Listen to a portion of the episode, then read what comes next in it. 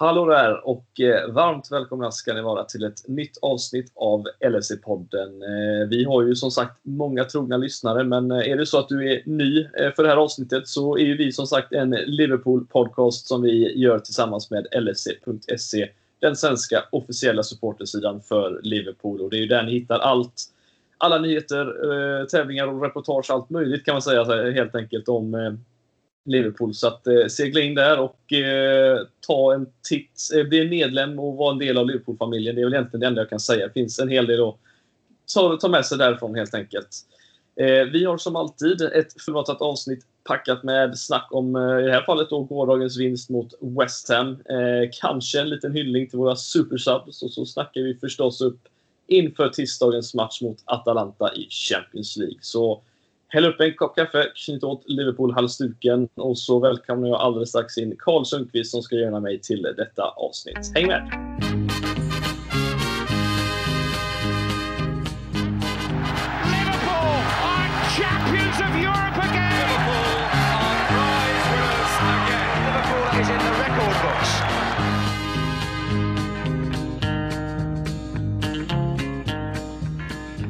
Yes, Kalle, då sitter vi här en, eh, vad jag kan kalla det, en ruggig söndag. Det är grått och det är regn och det är blåst, men eh, när Liverpool vinner dagen innan, då är det inte så jäkla farligt ändå va?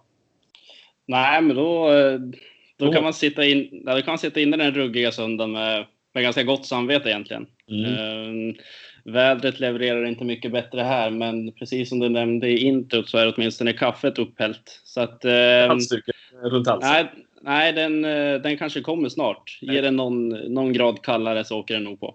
Ja, det låter bra. Nej, det är som sagt eh, fascinerande tider. Som, som vi många märker på sociala medier så är det ju kris-Liverpool som fortsätter att ta tre poängare. Det är, eh, vi är högst upp i tabellen i ligan. Vi är högst upp i tabellen i Champions League. Men eh, ändå så är det någonting som inte stämmer känns det som. Men eh, vad, vad ska man säga om det egentligen?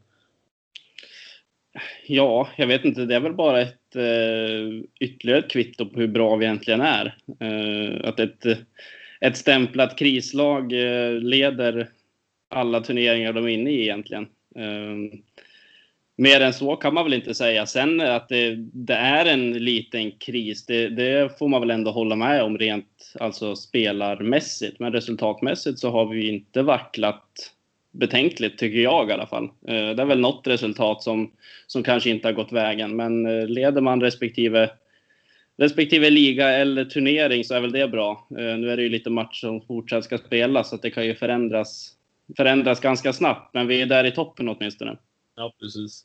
Ja, men det är, som du säger, det är ju det är väl snarare så att ja, vi kanske inte spelar den mest bländade fotbollen vi har, har gjort. Och, men vi tar våra poäng i slutändan och som du nämnde också då, skadeläget är ju ja, det är ju speciellt på många sätt och vis. Nu står vi här utan eh, nästan några mittbackar. Eh, däremot så kom det ju väldigt goda nyheter. Som sagt att det var en lyckad operation för van Dijk här i eh, förrgår.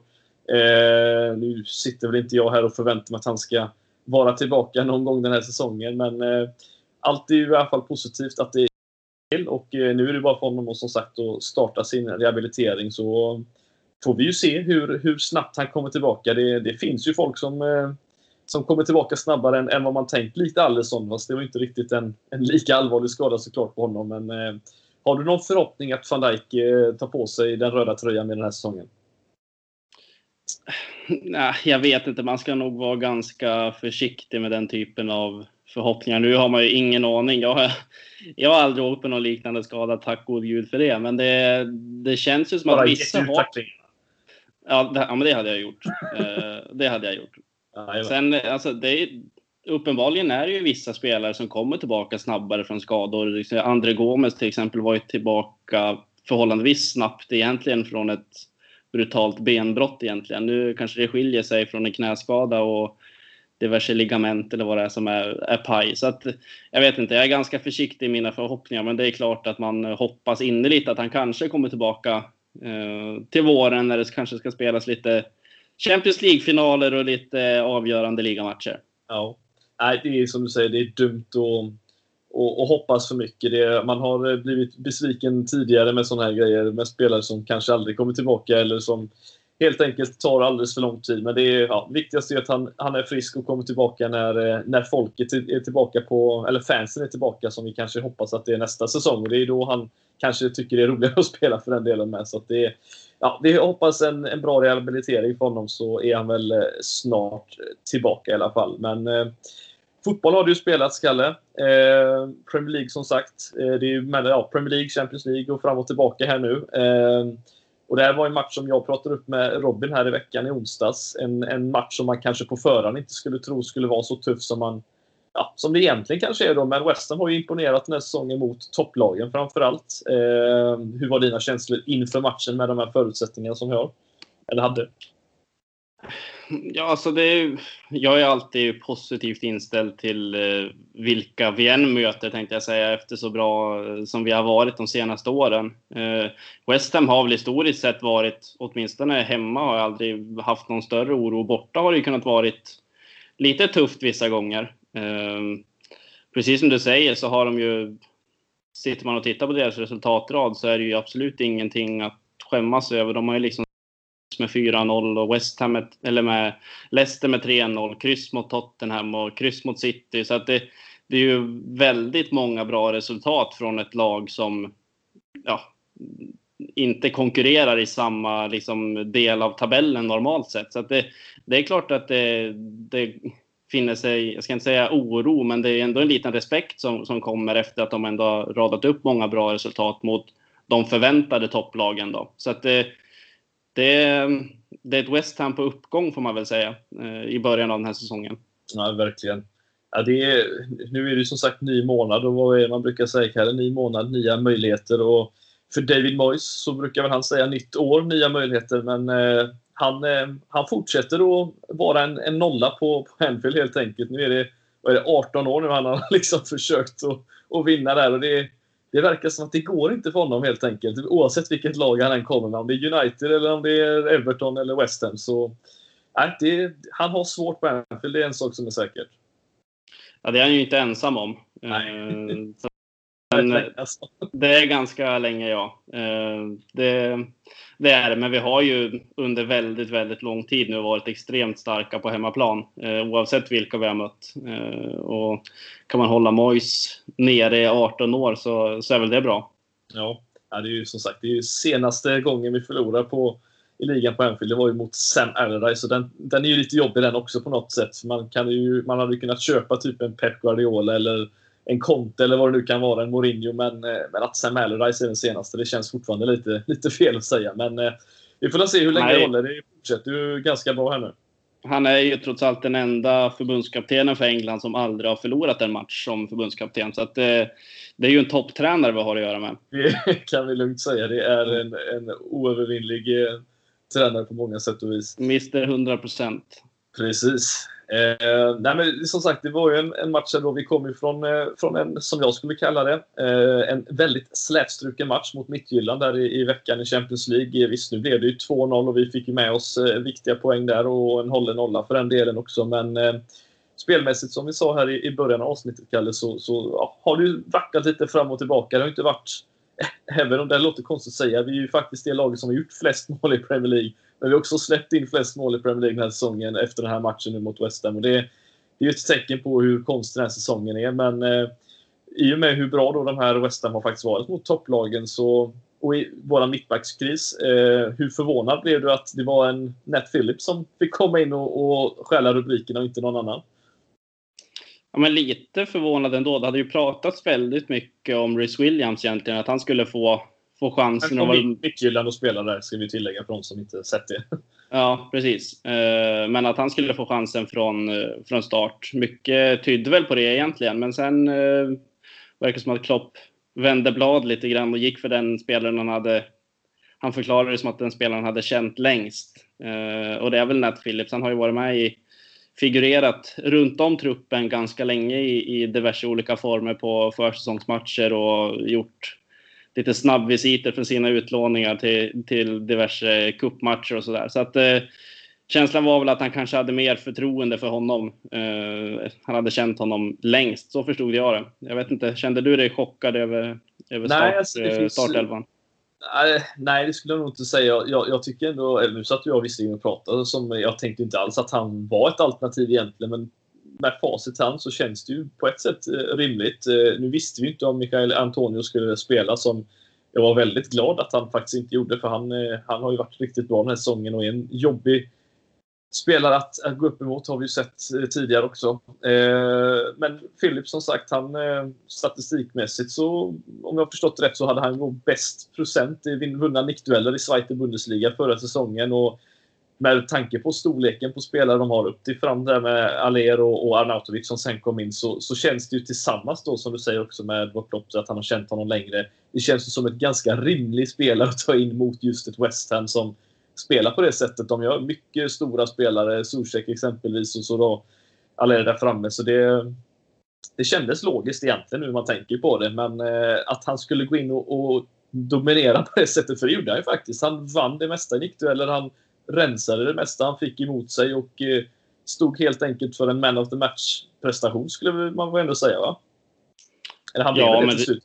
Ja, jag tror han blev det. Eh, sen, eh, det är klart att han gjorde en jäkligt bra match. Sen tror jag nog att överraskningsfaktorn i sig gör att det är lättare att tilldela liksom man of the match med förutsättningar om man, om man väger in det. Men det är klart att, att komma in egentligen och aldrig... Han har ju spelat...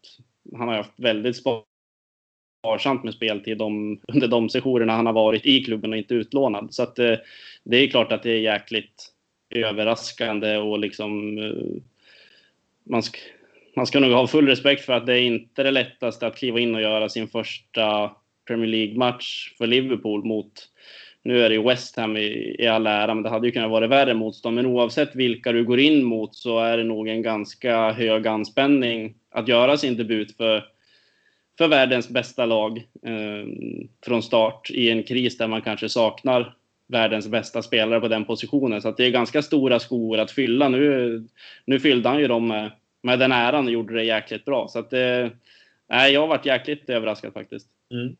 Nej, men det, det, var väl kanske då den största överraskningen rent eh, i just startelvan i sig. Men annars så, så, får vi ändå säga att det blev eh, att, att Jones fick komma in och starta exempelvis. Det är också Klopp eh, får hitta lite rotation här nu. Det är Champions League som kommer och fortfarande ingen Thiago tillbaka. Eh, Oxlade vet vi också kommer borta ett tag och, och Keita fortfarande ett mysterium, men eh, ingen Thiago igen då. betyder att det måste rotera lite, men eh, att Jones fick komma in känns ju som att ja, få lite kreativitet på mittfältet mot ett, ett West Ham som eh, gillar att falla lågt också. Det, det kändes ju med, ja, på förhand i alla fall som att det hade varit, var hans chans i alla fall på något sätt. Ja, alltså. Mm, det kommer vi in på senare, men Jota går ju och gör sig nästan opetbar snart. Men för, för matchen kanske på förhand förstår jag väl att de spelar Jones egentligen med att det ska vara lite mer kreativt. Eh, med tanke på att vi kommer ha majoriteten av bollinnehavet mest troligt eftersom West Ham, precis som du nämner, gillar att falla lågt på egen plan halva när Liverpool styr spelet. Så att det, det förstår jag. Sen kanske det inte föll... Det den platsen föll nog inte lika väl ut i min mening som, eh, som Philips gjorde kanske. Men eh, det, jag förstår, eh, i grunden förstår jag väl kanske tanken med, med, det, med det bytet eller vad man ska säga också. Så att, jag vet inte, vad tycker du om Jones? Han är ju en ganska liksom rolig spelare att titta på egentligen med, med allt vad, det, vad man får på köpet med honom. Men vad, vad, hur tyckte du han skötte sig igår?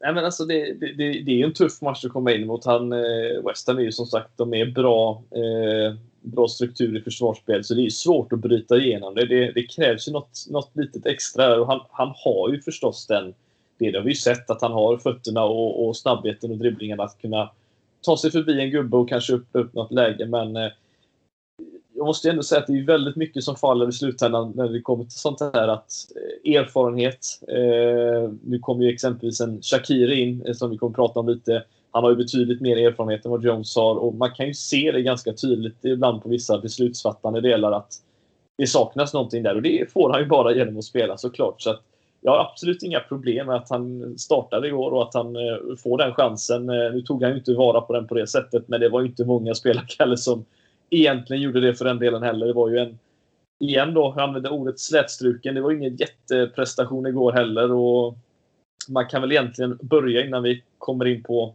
eh, fler spelare här, men ytterligare ett insläppt mål den här gången igen då innan första kvarten. Det är ju senaste matchen där innan det var ju 13 minuter mot Sheffield exempelvis. Och, ja, ytterligare insläppta mål, första målet på Anfield, men på något sätt så gnetar vi oss tillbaka ändå. Statistiken talar ju visserligen för oss. Jag tror det är de tio senaste matcherna vi har släppt in första målet på Anfield har vi faktiskt vunnit varenda en. Eh, varav bara två gånger har vi släppt in mer än ett mål. Så det finns ju ändå lite hopp, Kalle, kan vi säga att vi ska komma tillbaka. Men eh, att vi fortsätter släppa in första målet, det, det är inte hållbart. Det är väl det, det som är poängen. Nej, i längden är det ju inte det. Sen, eh, sen precis eh, redogör ju för, för viss statistik här och det är väl känslan också att många gånger att trots att vi släpper in första målet så har vi en förmåga att kämpa oss tillbaka och det är ju ändå ett kvitto på vilket vinnarlag det ändå är, måste man ju säga. Sen är det klart att det är inte hållbart att släppa in första målet, säg inledningen eller första halvan av första halvlek jämt. Eh, det är ingen garanti att det går och vänder varje match. Eh, lite svårt att sätta fingret på, på vad det är såklart. Nu, egentligen ända sedan, ända sedan det varit klart att vi vann ligan i våras så tycker jag att det, det har känts lite ah, jag vet inte, jag kan inte riktigt sätta fingret på det, men inte, det känns inte lika säkert som det har gjort innan. Sen eh, vad det beror på, det, det, vågar jag inte säga, men jag tror i viss mån att eh, jag tror inte man ska underskatta den faktorn att det inte är någon publik på matcherna. Jag tror att det gör jäkligt mycket för både skärpa, eh, alltså i, i både spel och tanke egentligen. Jag tror att det är eh, en ganska stor bidragande orsak. Eh, sen att vi saknar van Dijk, det är klart att det gör ju inte saken bättre. Men jag vet inte, jag försöker, försöker hitta något mönster vad det är som gör att det är så eftersom vi har varit ett lag som har varit så otroligt säkra defensivt innan och knappt släppt in några mål egentligen. Eh, alltså, nu är det ju tre matcher i rad som vi har på hemmaplan släppt in första målet och nu skiter vi i att det är någon, något rekord igen att vi är det första laget sedan Blackburn eller vad som, som just lyckas vinna och vända en sån här match på det sättet eller när man har släppt in första målet. Men mycket som det faller på om man kollar tillbaka till hur Arsenal gjorde sitt mål. Nu är vi långt tillbaka här visserligen, men en misslyckad rensning från Robertson blev till ja, Lacazette som gjorde sitt mål. En ganska dålig kontroll på en luftduell eller rensning från Fabinho eller vem det nu var mot Sheffield blev ju till en ja, straff till slut. Då. Och här samma egentligen sak då. Gomes som nickar bollen rakt utifrån all som får ett läge och även om Alisson kanske skulle varit närmre på den vad, vad jag tycker så sett så, så ser jag ju ett mönster där och det är ju framförallt när när vi har en, eh, en, eh, att vi inte har möjlighet att rensa bort bollen så bra som vi kan göra. Van Dijk är ju en mästare på det, att rensa bollen åt rätt håll och lösa situationen snarare än att han bara liksom skjuter fram problemet till nästa spelare. Utan han är ju helt makalös på att vinna de duellerna. Det har vi inte varit jättebra och sen tycker jag vi saknar när Fabinho inte är defensiv mittfältare han ligger ju alltid och rensar upp de här andra bollarna som, som dyker upp där. Och där, eh, när han spelar mittback eller när han inte alls är med, då finns det ingen riktigt som gör detta. Så där ser jag mönstret att vi helt enkelt är alldeles för lata egentligen för att hamna på rätt sida av den här andra bollen. Jo, men alltså, vad, beror, vad, beror, vad beror det på då? Jag, jag har ju svårt att tro att det, att det på upprepade tillfällen skulle ske inför en fullsatt arena. Det har, jag har jävligt svårt att tro det. Nej, men jag har, du har helt rätt. Jag skulle faktiskt komma till det att jag, jag tror ju att vi är... Det, här, det kommer se ut så här tills vi har full, alltså en fullt Anfield igen. Jag tror det. Alltså Liverpool är ett lag som ska spela inför fulla läktare.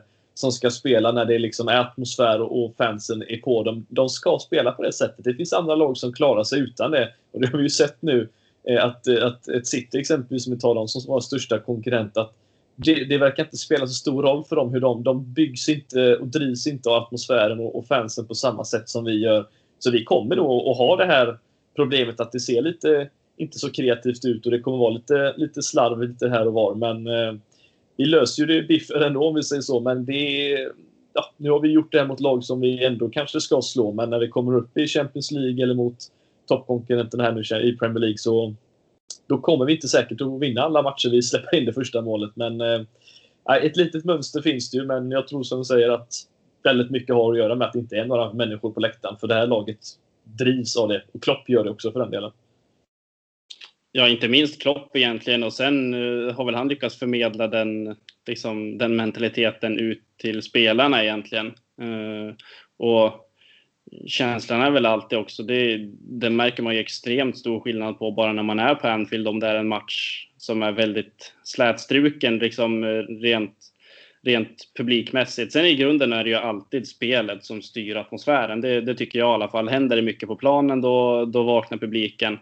Eh, så att det blir liksom en dubbel, eh, en tvåstegsraket egentligen om man ska säga. Så att det, man märker extremt stor skillnad, tycker jag, på plats eh, i spelet och eh, egentligen motivation på spelarna. Det, det är ingen hemlighet att det är så. Du, du spelar alltid inför fullsatta läktare och det är det som på något sätt driver dig och tas det bort helt plötsligt att det är som en Alltså, det framstår ju som en träningsmatch bara att, det, det, att ligatabellen ligger till grund för, för vad som sker. Så att det, jag har... Ja, det är lite oroväckande tycker jag i alla fall. Att det, sen har jag full förståelse för att det kan vara lite svårare att tagga till att gå ut liksom inför ett, en helt tom arena som tar in 55 000 personer. Ehm, jag tror vissa lag eller vissa spelare framförallt kanske kan gynnas av att det är en lite mer avslappnad och lite lägre anspänning. Men Liverpool tror jag inte gynnas av det. Det är precis som du nämnde, ska spelas inför fulla läktare och det ska vara ah, det ska skrikas för full hals på de som är på arenan för då, då vaknar laget till liv och det är nog en, också en stor bidragande orsak till att vi har uppnått de resultaten vi har gjort på senare år. Ja, precis. Nej, men det, är, nej, det är som sagt, vi, vi ska spela på det sättet och det är väl egentligen bara att gå tillbaka till just när fansen försvann så, och vi egentligen hade klarat ligan så att säga. Då, så, då, då är det vi som har släppt in mest mål i Premier League. Det, det är hur sjukt det än är att säga så har inget annat lag släppt in mer mål än vad vi har gjort. Och det, det, jag tror det hamnar väldigt mycket där, eh, med eller utan van Dijk. Eh, han har ju varit med och spelat de matcherna också. Så nej, det, ju snabbare de kommer tillbaka, desto fler nollor håller vi, Kalle. Det är väl det som är det vi kan eh, fastslå här, va? Ja, det är eh, den amatörmässiga analysen vi, vi klarar av att göra åtminstone. Ja, det är nästan så att vi håller samma nivå som eh, de engelska experterna. För kommer vi vidare till det som blir nästa del i matchen efter det här 1-0 underläget så, så, får vi ju som sagt en, en straff här i, i precis innan halvtid. Salah blir nersparkad. Eh, alternativt faller alldeles för enkelt om man då får fråga Alan Shearer exempelvis som verkar vara lite bias där kanske, men eller det är väl alla där borta visserligen när det gäller eh, de engelska spelarna som vi har pratat om tidigare. Men just att få ett mål innan halvtid. Eh, vi vet ju som sagt hur mycket det betyder. Eh, I en sån här match kan jag ju tänka mig att får vi inte in det där så finns det absolut ingenting som säger att vi måste komma tillbaka. För vi har ju haft turen att komma tillbaka de andra matcherna tidigt, eh, direkt efter. Så att det är viktigt att få, få någon form av respons här och det lyckades vi ju få. Det såg man ju på Henderson som springer och hämtar bollen och var riktigt trött tror jag på att vi inte hade kommit upp i tempo. Men eh, Salah fortsätter med sin blunda, skjuta och lyckas på det. Hoppas på det bästa teknik på straffar och han löser det den här gången också, Kalle. Det är bara att lyfta på hatten, va? Ja, eh, men det är väl lite så Frank Lampard gjorde också. Det var bara att ta i så hårt du kan och skjut. Eh, där var det inga Jorginho-hoppningar och lägga den på fel sida, utan det ska tas i och sen står målvakten i vägen så är det lika bra att hoppas att han följer med också. Eh, lite, lite det tänket. ja, det är jag, inget dumt tänk jag tror att det kan vara ganska bra för Salah egentligen. Är, I vissa fall så är det, om han får lite för mycket tid ibland så kan det bli lite taffliga avslut. Så det kanske är bra att han, han trycker på bara och hoppas på det bästa. Ja, han har ju en, en, en, straff som är fascinerande här nu. nu har, han har väl då missat en straff tror jag bara av dem han har tagit om jag inte minns helt fel. Eh, och straffen, han, jag tror det var mot Arsenal, kan det varit, måste varit två säsonger sedan eller om det var förra säsongen, kom faktiskt inte ihåg. Eh, den som går rakt upp i klykan, det måste varit förra säsongen. Eh, det är en sån här riktigt typisk straff som man inte tror att han ska, ska slå. Men eh, som du säger, han, är, han känns ju bäst när han går på kraft och får drämma in den så att säga. Men eh, ge honom för mycket tid och kanske han eh, lägger den upp i klykan istället. Vi, vi vet ju inte. Han är ju oförutsägbar ibland, Salah, när det kommer till avsluten. Men eh, Mål gillar han ju att göra. Nu är han ju uppe som sagt på sju stycken och delade andra plats med Carrot Lewin och ett bakom Son. Eh, alltså han, det, vad ska vi säga om Salah nu? Vi har ju inte lagt lika mycket fokus på honom. Vi pratar mycket Mané och vi har pratat mycket van Dijk och Alisson tidigare. Men nu nästan så att vi får komma tillbaka till honom. Hur, hur, hur kan han fortsätta leverera så här på, göra så mycket mål som han ändå gör och skapa så mycket lägen? Det, han, han orkar liksom inte hur, hur, hur länge orkar han hålla uppe detta? Ja, det, det är en bra fråga. Jag tror, att, ja. alltså, jag tror att han kan vara en av dem som kan gynnas lite av Alltså om man ska försöka hitta något form av tecken i att jag tror att många andra lag också kan tappa lite skärpa defensivt och det, det känns ju inte som att Mohamed Salah hatar lite halv eh, slöa försvarare liksom som man kan, eh, som man kan gå förbi. Så att eh, ja, det är alltså ser man på hans statistik och vad han har uträttat sedan han kom till Liverpool så är det ju absolut en man för historieböckerna som kommer vara väldigt högt ansedd över de som har spelat. Eh, så att det är, eh, nej, jag vet inte. Det pratas för lite om Sala faktiskt. Det var väldigt, det pratades flitigare om honom innan tycker jag. Framförallt under hans första, första tid i klubben egentligen. Eh, på senare tid är det precis som du nämner att det är mycket mani och det är mycket, mycket annat.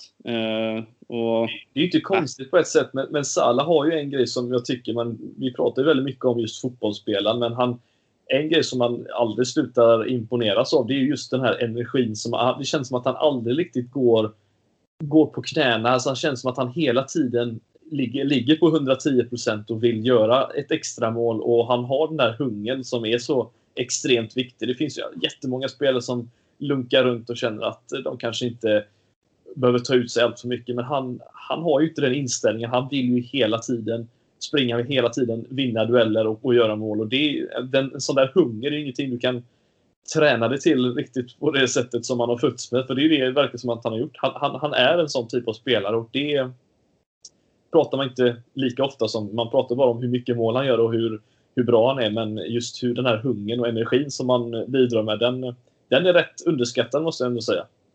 Ja, och jag tror att den kan vara jäkligt viktig för Alltså eh, har man, alltså har man ett, eh, ett spel som kanske inte är helt hundraprocentigt som det har varit på slutet. Vi har ju radat upp bra resultat, men spelet har väl kanske vacklat lite grann. Eh, och har man då en sån spelare som har en sån jäkla hunger att alltid göra ett mål till, oavsett egentligen om det står 0-0 eller om det står 5-0, så det, det är klart att det är jäkligt viktigt. Men jag vet inte, jag tycker det känns som att, jag tror att det, det är någonting som, antingen har man det eller så har man det inte. Men jag tycker nog att det har växt ännu mer på Sala på, på senare tid. Alltså ser man tillbaka på hans tid kanske lite tidigare innan han kom till Liverpool så tycker jag nog inte att man har sett den här extrema hungern hela tiden. I Chelsea kändes han som en ganska försiktig spelare och nu är han ju helt plötsligt en, en spelare som har sånt jäkla självförtroende och ger aldrig upp och är ett Sen får man inte glömma att han är ju liksom ett fysiskt fenomen också. Han är ju han är inte bara den snabba spelaren som springer efter, efter kanten och, och gör mål, utan han är ju... Jag tycker att han är jävligt komplett och det är många... Jag tycker det pratas för mycket egentligen om att han bara är den här snabba spelaren och en tacklig avslutare, men att han gör mål ändå, för att han har mycket, mycket mer än så. Ja, nej, men det är precis. Och det är, han har ju faktiskt varit väldigt bra den här säsongen även om eh, ja, får ändå säga att spelet, om sagt har varit lite fram och tillbaka. Men han har ju absolut visat upp eh, ett, ett stort register även den här säsongen. Och, ja, det, han, han får gärna fortsätta att göra så mycket mål. Han, nu är han ju som sagt, eh, han har gjort en hel del mål i Han får gärna fortsätta med det. och inte bara straffar utan allt det andra runt omkring också.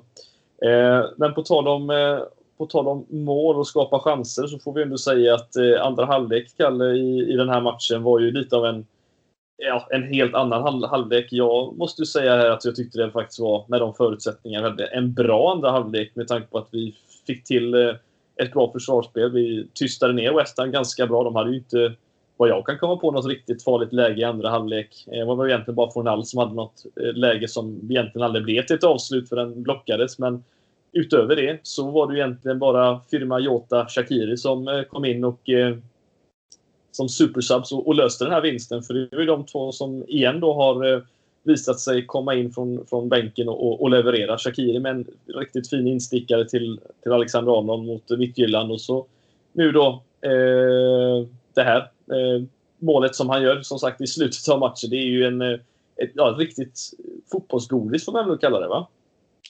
Ja, det, alltså den assisten är ju ah, jag är jävligt svag för den där typen av... Sen vet man inte hur mycket han, alltså mm, hur mycket tankar det låg bakom det, men jag vill ju tro att... Ja, jag vill tro det också. Jag vill ju tro att, eh, att tanken är det. Eh, och det är klart att det är jäkligt, jäkligt vackert. Och sen att Jota är på, på hugget eh, som han är, att gå på den också. Det nej, jävligt, eh, jävligt imponerande. Och båda de liksom, visar väl också sin vikt, alltså hur viktig varje spelare egentligen är. Shakir är väl en sån som man mer eller mindre har glömt bort eller förväntat sig nästan vara på väg bort från klubben. Eh, och Jota har ju kommit in och tagit alla med storm egentligen efter allt han har uträttat på sin korta tid i klubben hittills. Så att eh, det är... Ja, det, det, känns som att det är extremt viktigt att ha fler spelare som kan bidra med poäng. Eh, det är ju inte alltid... Alltså Salah och Mané bidrar ju alltid med poäng nästan varje match match och Firmino gör ju också sitt till det och mycket annat. Men det är jäkligt viktigt att kunna ha i ett väldigt tajt spelschema också ska man ju säga. Eh, att kunna ha fler spelare som kan komma in från bänken eller rent av starta vissa matcher och, och att det inte ska göra någon, någon extrem skillnad. Så att det, det är extremt viktigt. Men om, om man tar det då med att eh, vi, det bytet som sker så Jones går ju ut, eh, Firmino går ut och in kommer då Jota och Shakiri ja, Jones nämnde vi ju har ju en, eh, inte en, eh, sin bästa match precis som många andra. Så den, ja, det var ett ganska enkelt val kanske att få in Shakiri där. Kanske lika väl kunde, hade, hade kunnat starta den här matchen så sett. Men eh, just att Jota då kommer in och när han väl kommer in, nu är det alltså tredje matchen rad han gör det matchvinnande målet. Det var något som Firmino var väldigt bra på att göra under i början av sin tid ihop med Klopp egentligen. Att han var väldigt matchavgörande i slutändan. Eh, framförallt 18-19 säsongen gjorde han ju en hel del eh, viktiga matchvinnande mål. Men eh, just att Firmino inte riktigt får det att funka. Touchen sitter där inte. Jag sa i förra avsnittet och som Robin sa, svor i kyrkan, att eh, jag tycker det är dags att, att bänka Firmino. Jag tycker inte alls att han levererar det han ska göra. Jag tycker inte ens att det han har varit väldigt bra på tidigare, det med att droppa ner och, och skapa lägen, att han inte löser det heller. Touchen sitter där inte. Är det dags att, att, göra ett byte eller är det som Robin sa i förra avsnittet att det, då måste det ske till en, någon form av formationsändring och få in allihopa i så fall? Eh, hur, hur, ser du på det? Ja, alltså jag, jag har ju tidigare här suttit och sagt också att eh, man vill ju helst inte att Firmino ska petas för att jag tror han har en extrem Alltså, jag tror att han är mycket... Alla vi Liverpool-supportrar vet hur viktig han är för laget, men jag tror att han rent av kan vara... Alltså att han betyder mer än vad vi tror. Eh, och ser man, ska man försöka ta på sig kepsen och se det från hans perspektiv så tror jag nog att det ska ännu mer till för att, för att Firmino ska petas. Eh, jag skulle nog snarare vilja se att man försöker få in alla då egentligen. Eh, det kan vara lite svårt nu med tanke på att Fabinho är borta och är han, alltså är han frisk så kanske han ska spela mittback. Ska man ha en sån konstellation då skulle jag nog vilja ha en, en riktigt tydligt uttalad defensiv mittfältare som kanske för att det kommer bli mycket offensivt riktat. Det får man inte glömma bort om man ska spela med både, alltså med alla dem att då kommer ju troligtvis Firmino kanske droppa ner lite i banan och att eh, Salah eller Mané spelar centralt och Jota på kanten, då måste man nog ha någon som verkligen tar det defensiva jobbet. Och det, det kanske man inte har om inte Fabinho spelar. Jag vet inte. Men sen ska man inte glömma att vi har väl aldrig haft någon som riktigt till 100% har kunnat utmana Firmino. Han har varit ganska självskriven egentligen. Eh, så att det här är ju någonting nytt, att vi har någon spelare som verkligen där är, en, det är ju tydligt att han bör ju starta egentligen, men det är, det är bara en fråga om hur man ska formera laget. Så att det, det är inte helt orimligt att man sitter och pratar om att man bör kanske bänka Firmino för att nu har man ju de facto någon som verkligen alltså, förtjänar att gå in och bör starta om man ser till vad han har uträttat. Så att, jag vet inte, känner du att det, jag hör ju på dig att du, du har det på tungan att det är dags att kanske göra något litet byte där? Nej, alltså, det, är så här, det är väldigt viktigt att påpeka. Jag vill ju vara väldigt tydlig med att jag fortfarande... Alltså jag älskar Firmino som fotbollsspelare. Jag har gjort det ända sedan han kom och har uppskattat honom på, på många sätt och vis. Eh, det är ju fortfarande så att vi kommer komma till en punkt förr eller senare där spelare inte kommer att gå åt rätt håll. Alltså de kommer inte bli bättre. De kommer inte utvecklas. De, han kan mycket väl ha nått sin peak. Vad vet jag? Han kan bara ha en dålig säsong. Det är mycket möjligt det med. Det är extremt svårt att säga, men han är ju en sån här spelare som jag känner med åren. Han kommer inte bli snabbare. Han kommer fortfarande vara lite... Han har aldrig varit den här speedkulan som man är och, och Salah, utan han har varit lite mer levt på sin teknik och sitt sätt att eh, skydda bollen och liknande sin teknik. Då.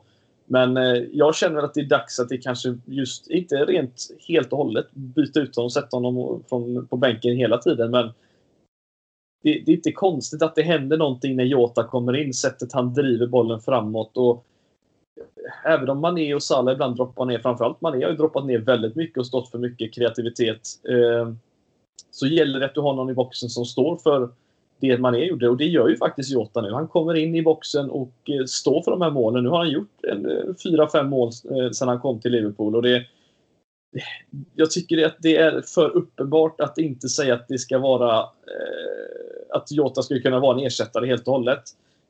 För jag tycker att han har kommit in och bidragit med så extremt mycket och dessutom tycker jag att han visade igår att han vinner bollen på mycket smarta sätt. Han behöver inte tackla utan han kan springa och sno den precis så som Firmino har varit hyllad för tidigare. Så att eh, jag tycker att det snart kan vara dags att, att, att, se över det. Jag tycker nog redan nu egentligen med tanke på hur bra Jota har varit. Så, eh, sen är det frågan, är det här bara en, en honeymoon-grej alltså med Jota att han, han kommit in så här extremt bra att det kanske lägger sig? Det vet vi inte heller. Men jag är helt klart beredd att göra det bytet för att se vart det tar oss. För eh, om det är något, något år som man kan finurla lite så är det ju detta året känner jag.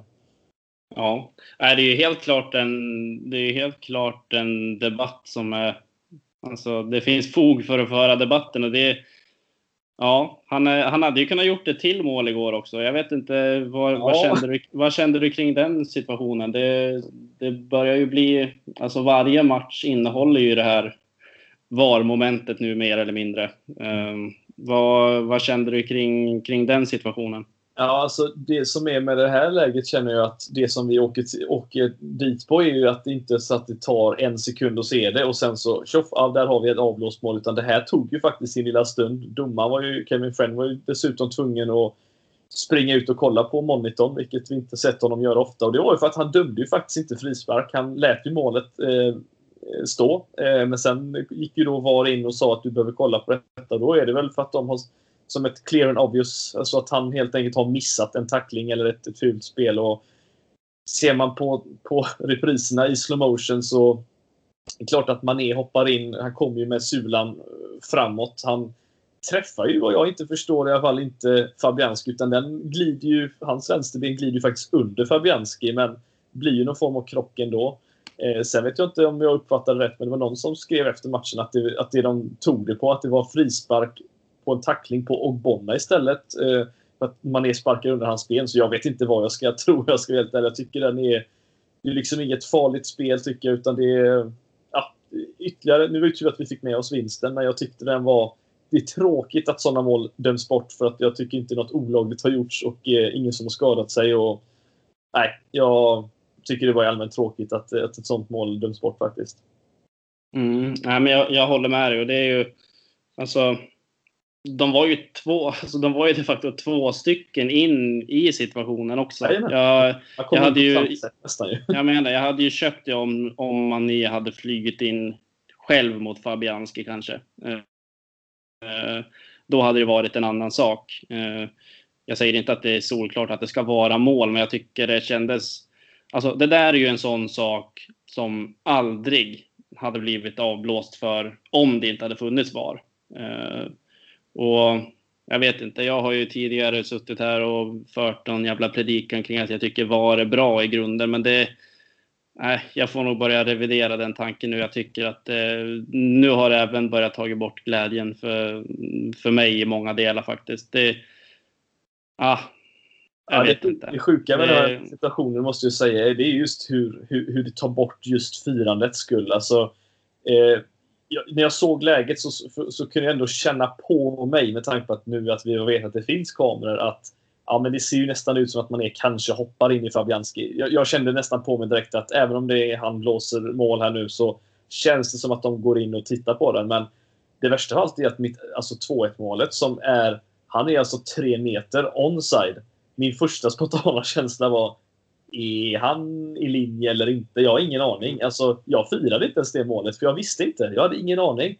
Det var ju mm. solklar, men alltså det är det som förstör allting och nu var det ju tur att vi, det här var ju ett sent mål som vi fick bortdömt. Det var den 78 minuten i den stilen.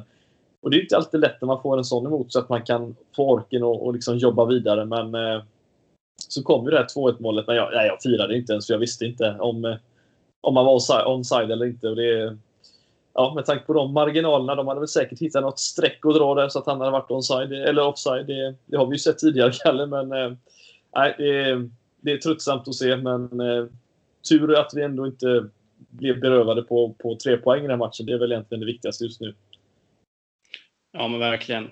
Ehm, men eh, ja, det, det, tar bort lite av den eh, liksom goda, goda smaken av att göra mål. Ehm, det, ah, jag vet inte. Jag får, nog, jag får nog börja revidera den tanken. Ja, vi satt, ehm. jag satt med en, en vän faktiskt och diskuterade detta och sa att vi, vi tog fram några av våra liksom, eh, bästa fotbollsminnen, eller så mål man har upplevt som har liksom, eh, varit en stor del av historien. Och så tänk om VAR hade gått in och blåst bort ett sånt mål. Tänk dig Agüeros eh, titelavgörande mål mot QPR 2012. Efter det firandet och så har vi en tå som är offside exempelvis. Alltså tänk er själva liksom hur, ja, vad det förstör. Alltså det är... Nej, alltså, det, ja. Luis Garcia hade ju för fan inte kunnat fira halloween ens. Nej, precis. Det ja, Vad skulle ja, han då klä ut sig till om han inte kunde vara spöke? Precis. Ingenting.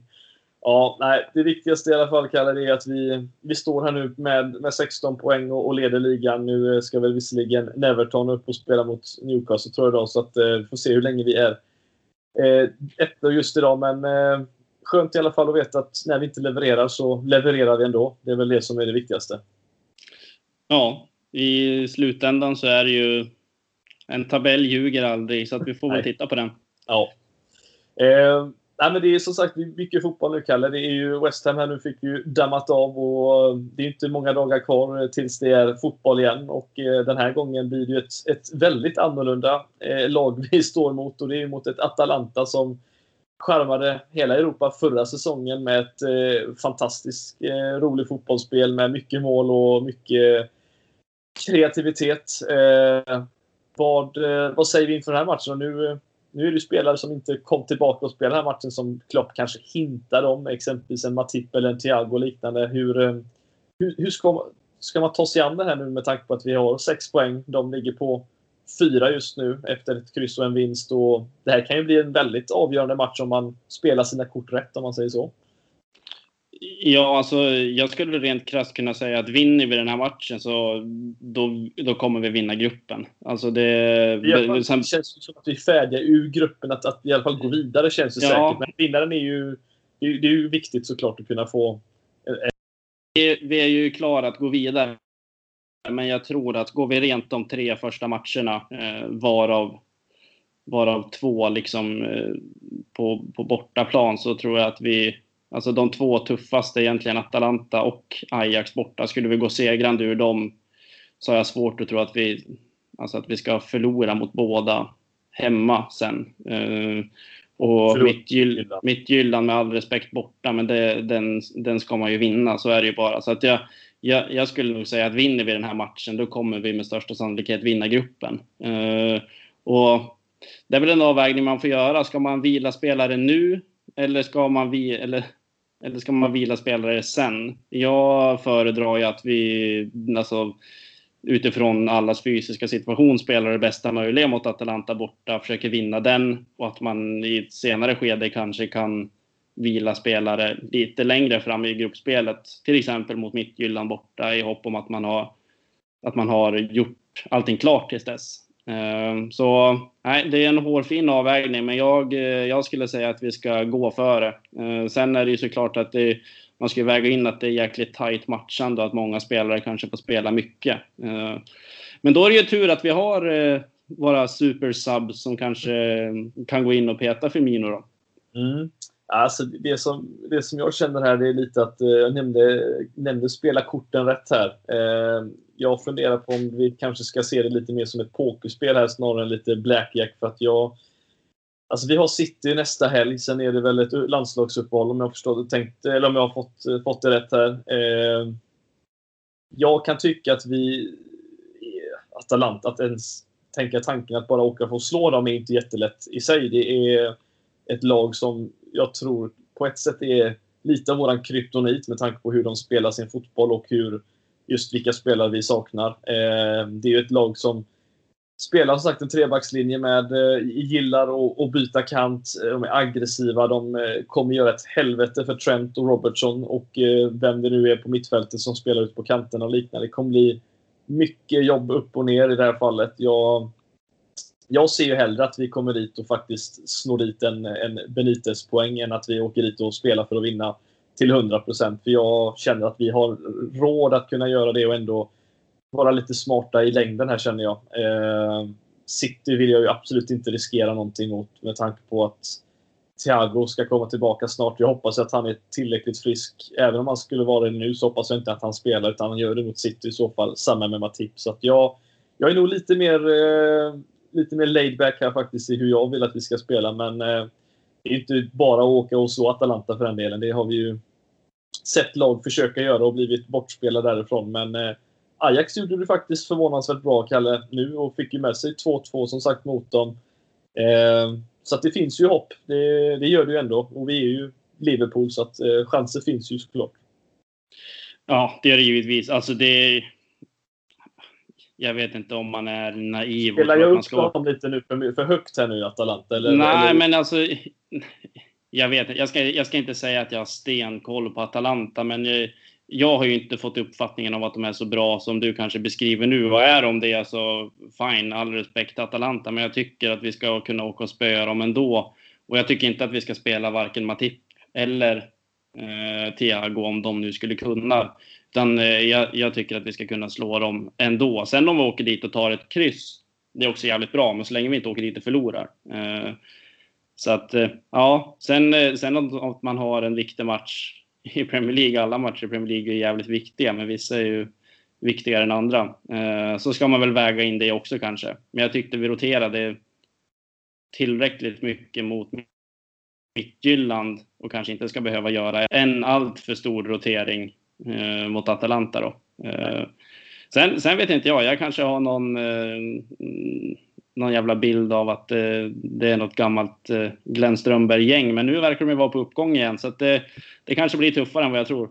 Ja, nej, men som sagt, jag, jag har ju, sen det blev lite, lite hipster att följa dem likt det var med Dortmund för ett år, några år sedan och, och Leipzig så, så har man ju fått var tvungen nästan att kolla på dem lite för att se hur, hur rolig fotboll de spelar. För det är ju målgaranti när de spelar. Det är ju det som är grejen. De, släpper absolut in mål, men jäklar vad mål de gör framåt. Det är ju det som är deras signum. Och, eh, alltså, det jag är orolig för är just... Det, jag säger inte att det är laget i sig, att det, det är inte Bayern München vi går upp emot här, utan det här är ju bara ett lag som har en spelfilosofi som inte passar oss jättebra. Det här är lite som när vi har gått upp mot Napoli och mött dem och förlorat varenda jäkla gång känns det som på bortaplan. Att det är svårt att komma till chanser för att är, de spelar aggressivt, de vinner bollen högt och det kräver verkligen att de tre där framme är på, på hugget och, och får in och inte slarvar med chanser. För det kommer man inte få jättemånga i slutändan om man inte spelar korten rätt igen. Här då. Så att, eh, jag, jag, tror att jag håller dem lite högre än vad du kanske gör, men eh, jag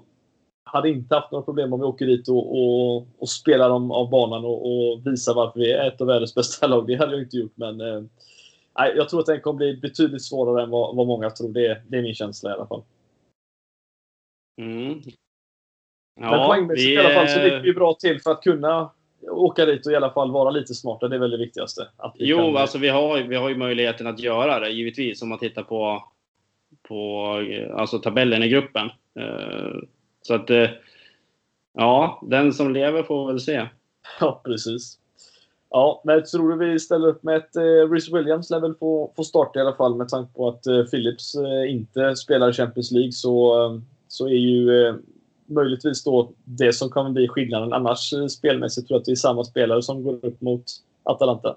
Eller får vi se fler rotation? Nej, men jag tror nog mer eller mindre. Eh, kanske mer eller mindre likadant med reservation för att någon, någon rotation kanske det sker. Jag skulle vilja... Jag, ja, Jones kommer nog troligtvis inte starta, tror jag. Alltså han... Där tyckte inte han...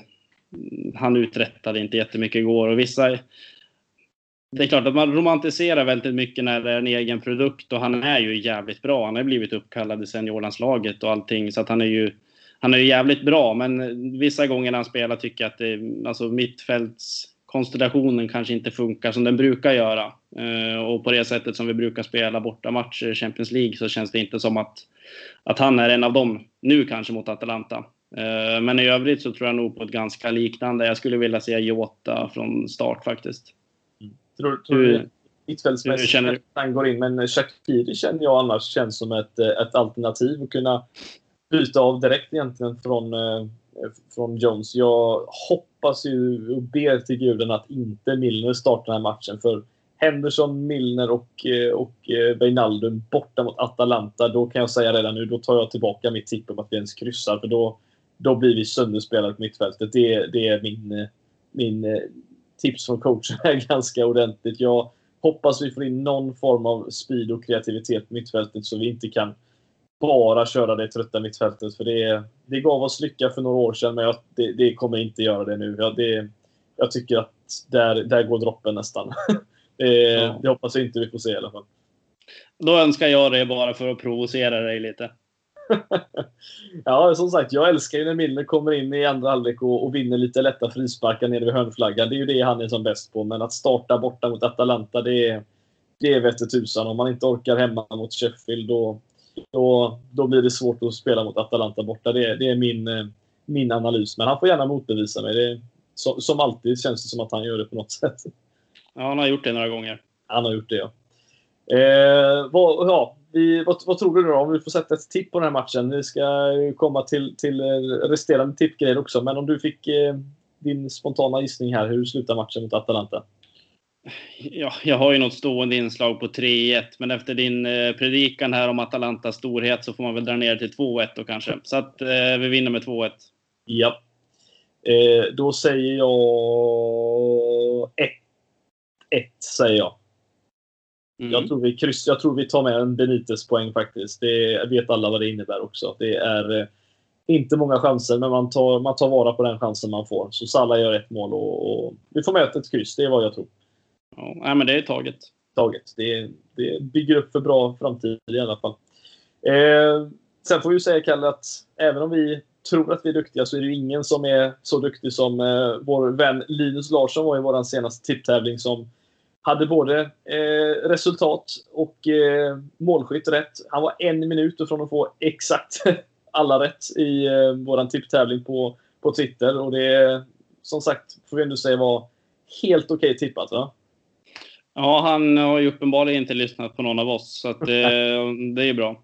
Ja, och, och i och med det så vinner han ju då antingen då den här underbara klopptishan eller den eh, väldigt fina Anfield-posten från nakata.se som eh, man kan se på våran Twitter, att LFC-podden. Och ja, för de som inte var med och vann nu då, det var ju bara en som gjorde det, så om man ändå är sugen på de här riktigt snygga grejerna så är det faktiskt så att Nakata har ett så kallat paketpris där man kan köpa båda de här två grejerna ihop för 520 kronor. Ordinarie pris är 650 och eh, med tanke på att vi är sekten eh, så har vi också en, en liten rolig rabattkod man kan ta del av. Då får man ytterligare 10 eh, om man använder koden LFC. Så 468 spänn Kalle för hela paketet. Eh, perfekt present till någon annan eller sig själv. Det, det måste man ändå säga.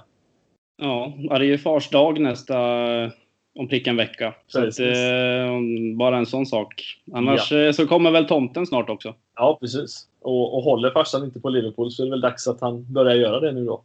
Ja, det... man får väl göra det. Man, ja, det lät som en bra grej. Ja.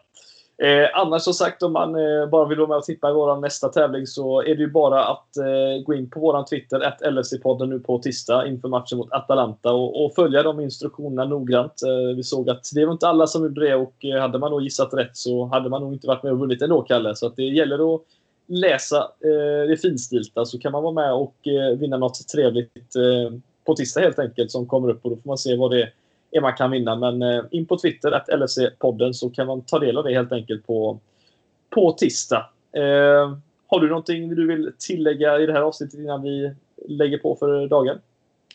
Nej. Uh, jag tror faktiskt inte det. Nej. Trent kanske vi ska säga. Eh, försten till eh, ja, näst bäst i Premier Leagues historia att komma till eh, med vinster på 100 matcher. 77 stycken. Det är bara Ederson som är bäst med 79. Eh, får vi säga att han kom in i ett rätt bra tillfälle, Ederson, att vinna de här matcherna. Men ändå riktigt imponerande av Trent och ha en sån segerstatistik. Det är ju faktiskt rätt sjukt egentligen när man tänker efter. Ja, med tanke på alltså han, Trent, han har ju varit med också i väldigt fina tider. Men han, han började ju komma in egentligen eh, innan det, det slog till rejält. Så att det ja, 77 procent, det är inte dumt. Nej, nej alltså, med tanke på just som du säger att han, visst han kommit in under Klopp, men det, han kom inte in när Klopp, eh, alltså när det var som bäst. Han kom in och spelade några strömatcher här och var och, och vi förlorade ju mot, mot lite bonka då också, men eh, Sen dess har det ju varit rätt mycket vinster och eh, extremt lite förluster. Så att, eh, riktigt imponerande och grattis till Trent till det, för det är, eh, det är väldigt bra statistik får jag ändå säga. Men, men, Kalle, med det sagt så tackar väl vi för idag och eh, tackar alla som har lyssnat. Så eh, gör vi så att vi eh, hörs på tisdag i vår tipptävling och annars så hittar ni oss på LSE-podden på Twitter om ni har några frågor, funderingar eller bara vill snacka snacka skit som sagt så tackar vi och så hörs vi snart igen.